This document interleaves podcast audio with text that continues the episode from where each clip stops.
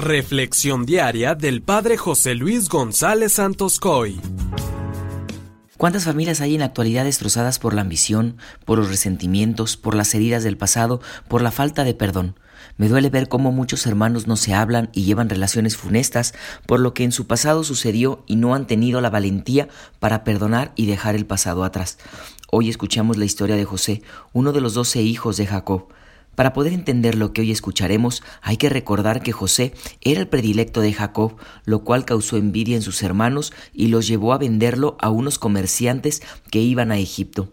Estando en Egipto sufrió mucho porque fue esclavo y estuvo encarcelado. Ahí en la cárcel, por su habilidad de interpretar los sueños del faraón, logró escalar muchos puestos en la corte hasta llegar a ser el administrador del reino y el primer ministro del faraón.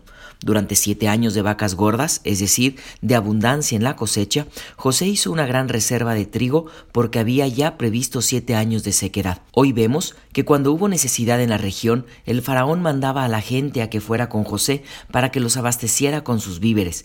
Esta historia nos quiere demostrar que Dios se sirve de los acontecimientos más desfavorables para llevar a cabo sus proyectos. Por ahí dicen que Dios escribe recto en renglones torcidos. Esto quiere decir que sabe sacar bienes de todos nuestros males. Al principio de la historia de José todo parecía confabularse contra él, pero ahora todo gira en torno suyo.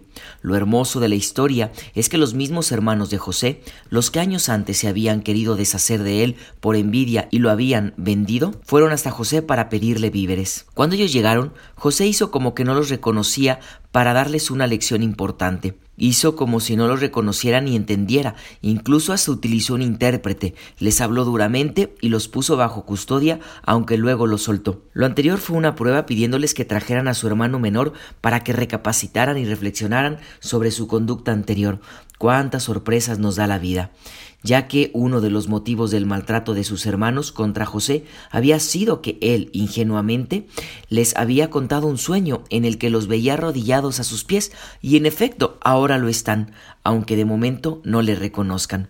La historia de José nos debe enseñar que todos necesitamos fomentar en nuestro corazón el perdón, el cual es tan necesario para poder ser felices. José, que un día fue maltratado y vendido como esclavo por sus mismos hermanos, se convirtió providencialmente en sus Salvador. El buen José, con un corazón noble y sin rencores, les da toda una lección de vida porque aunque sus hermanos lo habían descartado cruelmente, sabe devolver generosamente mal con bien. ¿Cuántas veces no hemos sido testigos de las vueltas que da la vida y de que ella solita se encarga de ponernos en nuestros lugares, porque a veces se encarga de cambiar los papeles? Por eso hay que recordar las palabras que alguna vez dijo Jesús, traten a los demás como quieren que ellos los traten a ustedes. Pidámosle al Señor dos cosas, que nos enseñe a perdonar sinceramente en nuestro corazón para que podamos ser libres y que vivamos siempre en la caridad para con todos, especialmente con los más necesitados. Que la bendición de Dios Todopoderoso, que es Padre, Hijo y Espíritu Santo, descienda sobre ti y permanezca para siempre. Amén.